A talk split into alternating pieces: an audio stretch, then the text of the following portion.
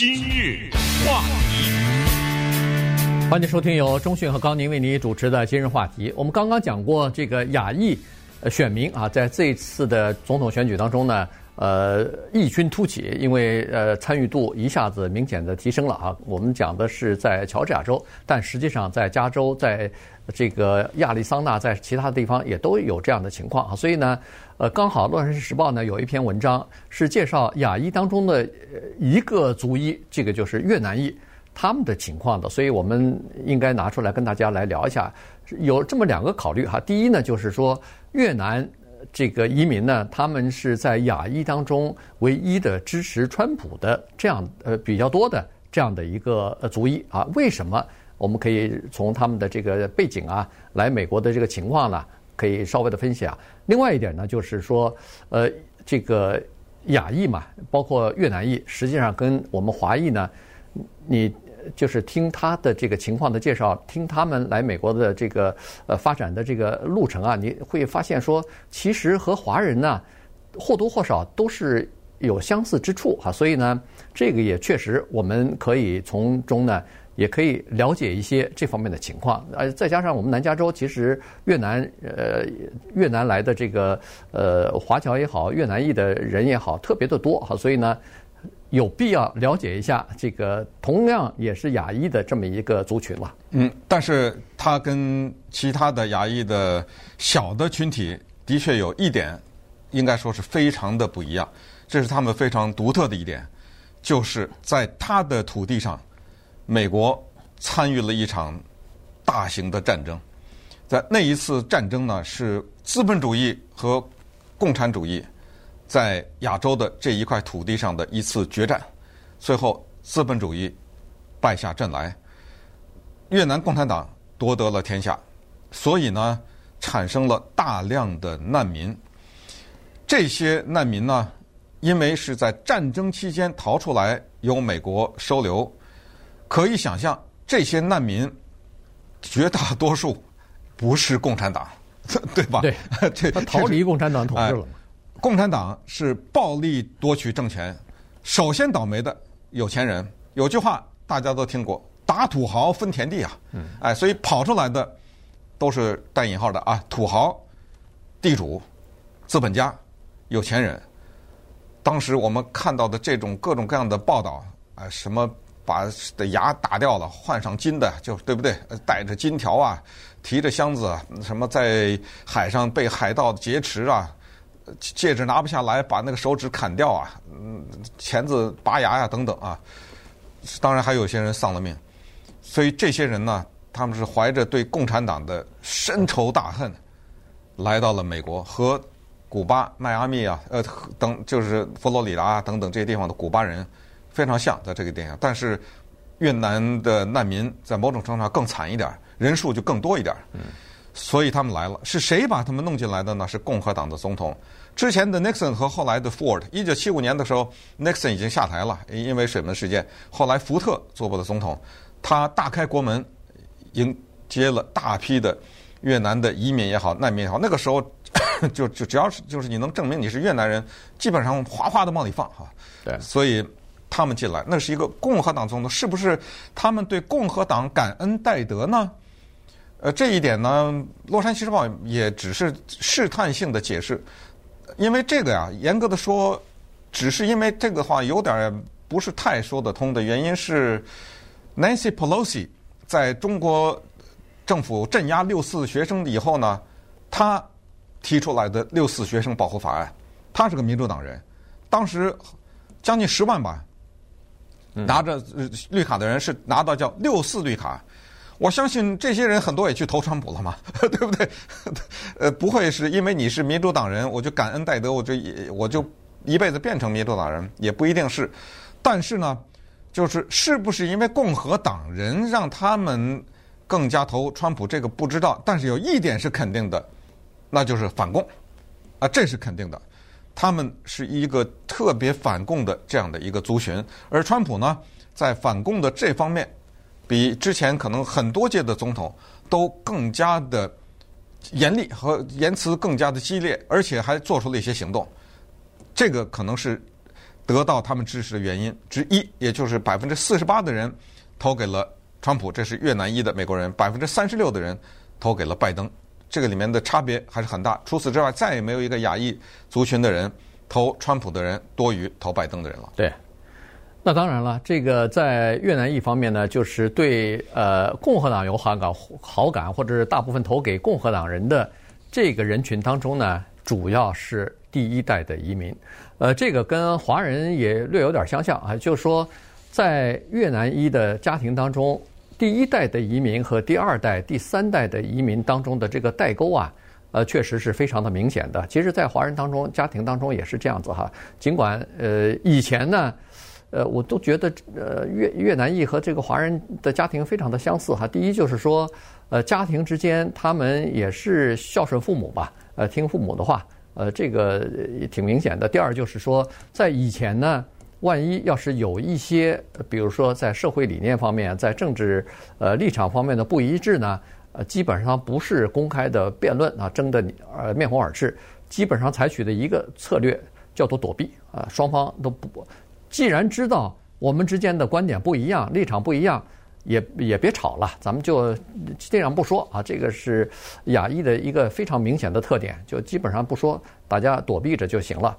但是这次不一样了，这次二零二零年啊，包括华人家庭在内，很多的呃代代沟啊或者代际之间的矛盾突然爆发出来了，而且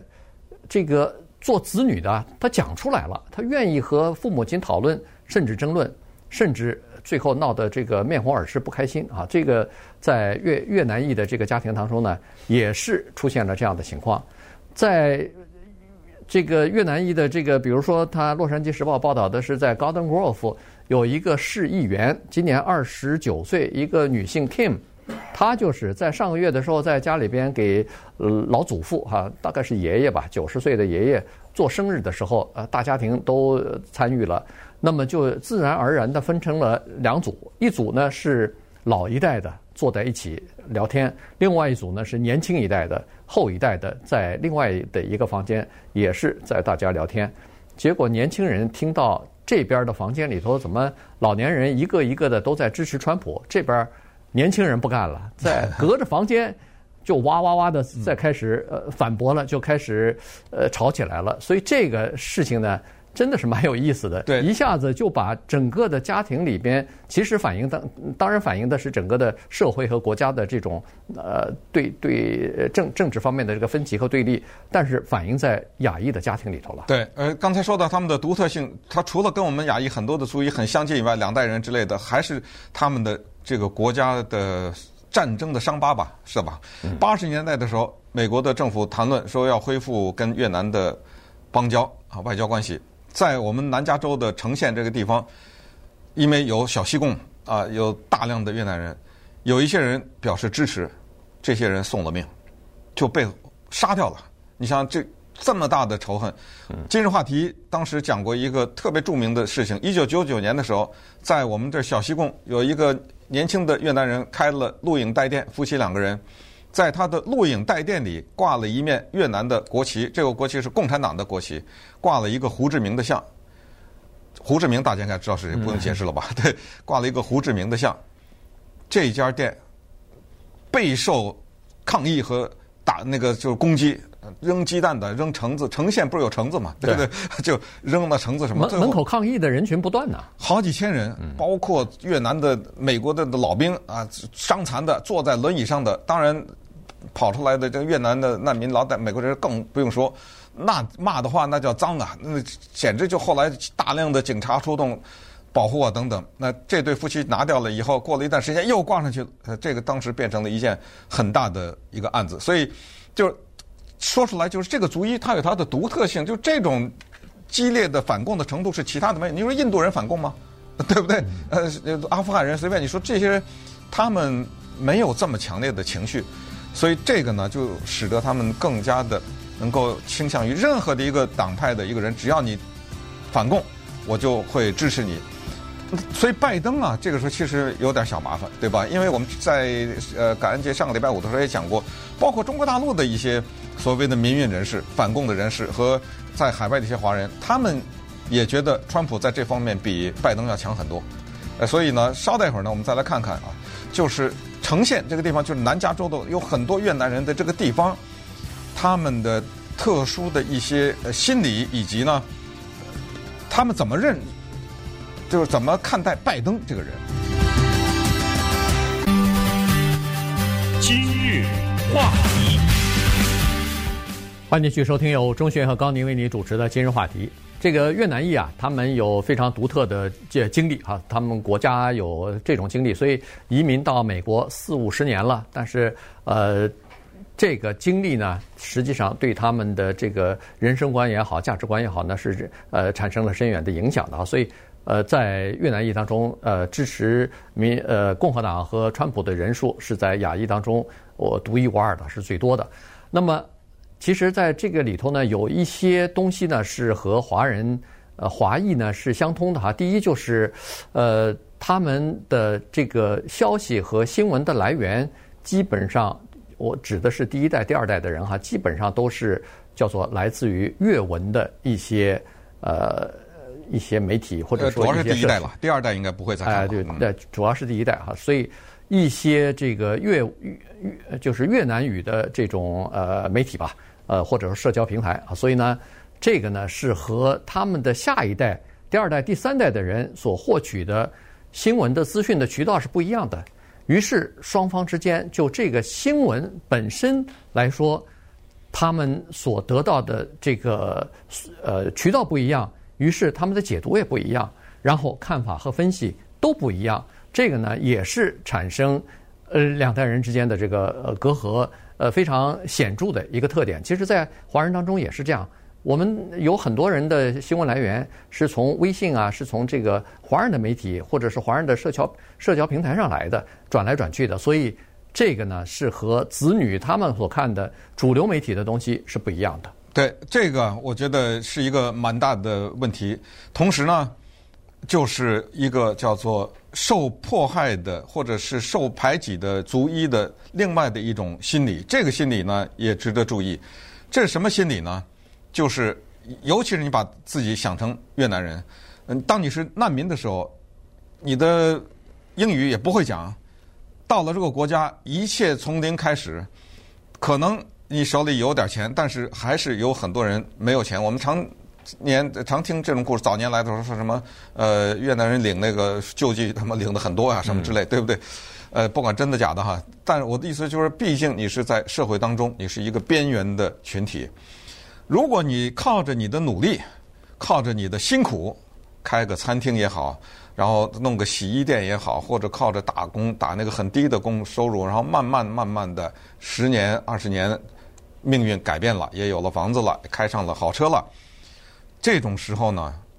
比较容易歧视另外的穷人。他的歧视的理由是，连我这种英文都不会讲的人，我都可以在这儿，比如说混出来，对不对？你比如说这黑人戏剧业什么这么多年，你就不应该是现在这个样子。那，有了这种理念呢，就跟共和党理念在这一点上就有点相符合了，就是说，别拿着钱去帮助他们啊。对不对？那个是不要弄这些社会福利啊什么之类的，这些无家可归的人也好，这些人啊，就是另外的一层，就是怎么导致的这些人变成，我是说有色人种啊等等，变成社会当中的一些，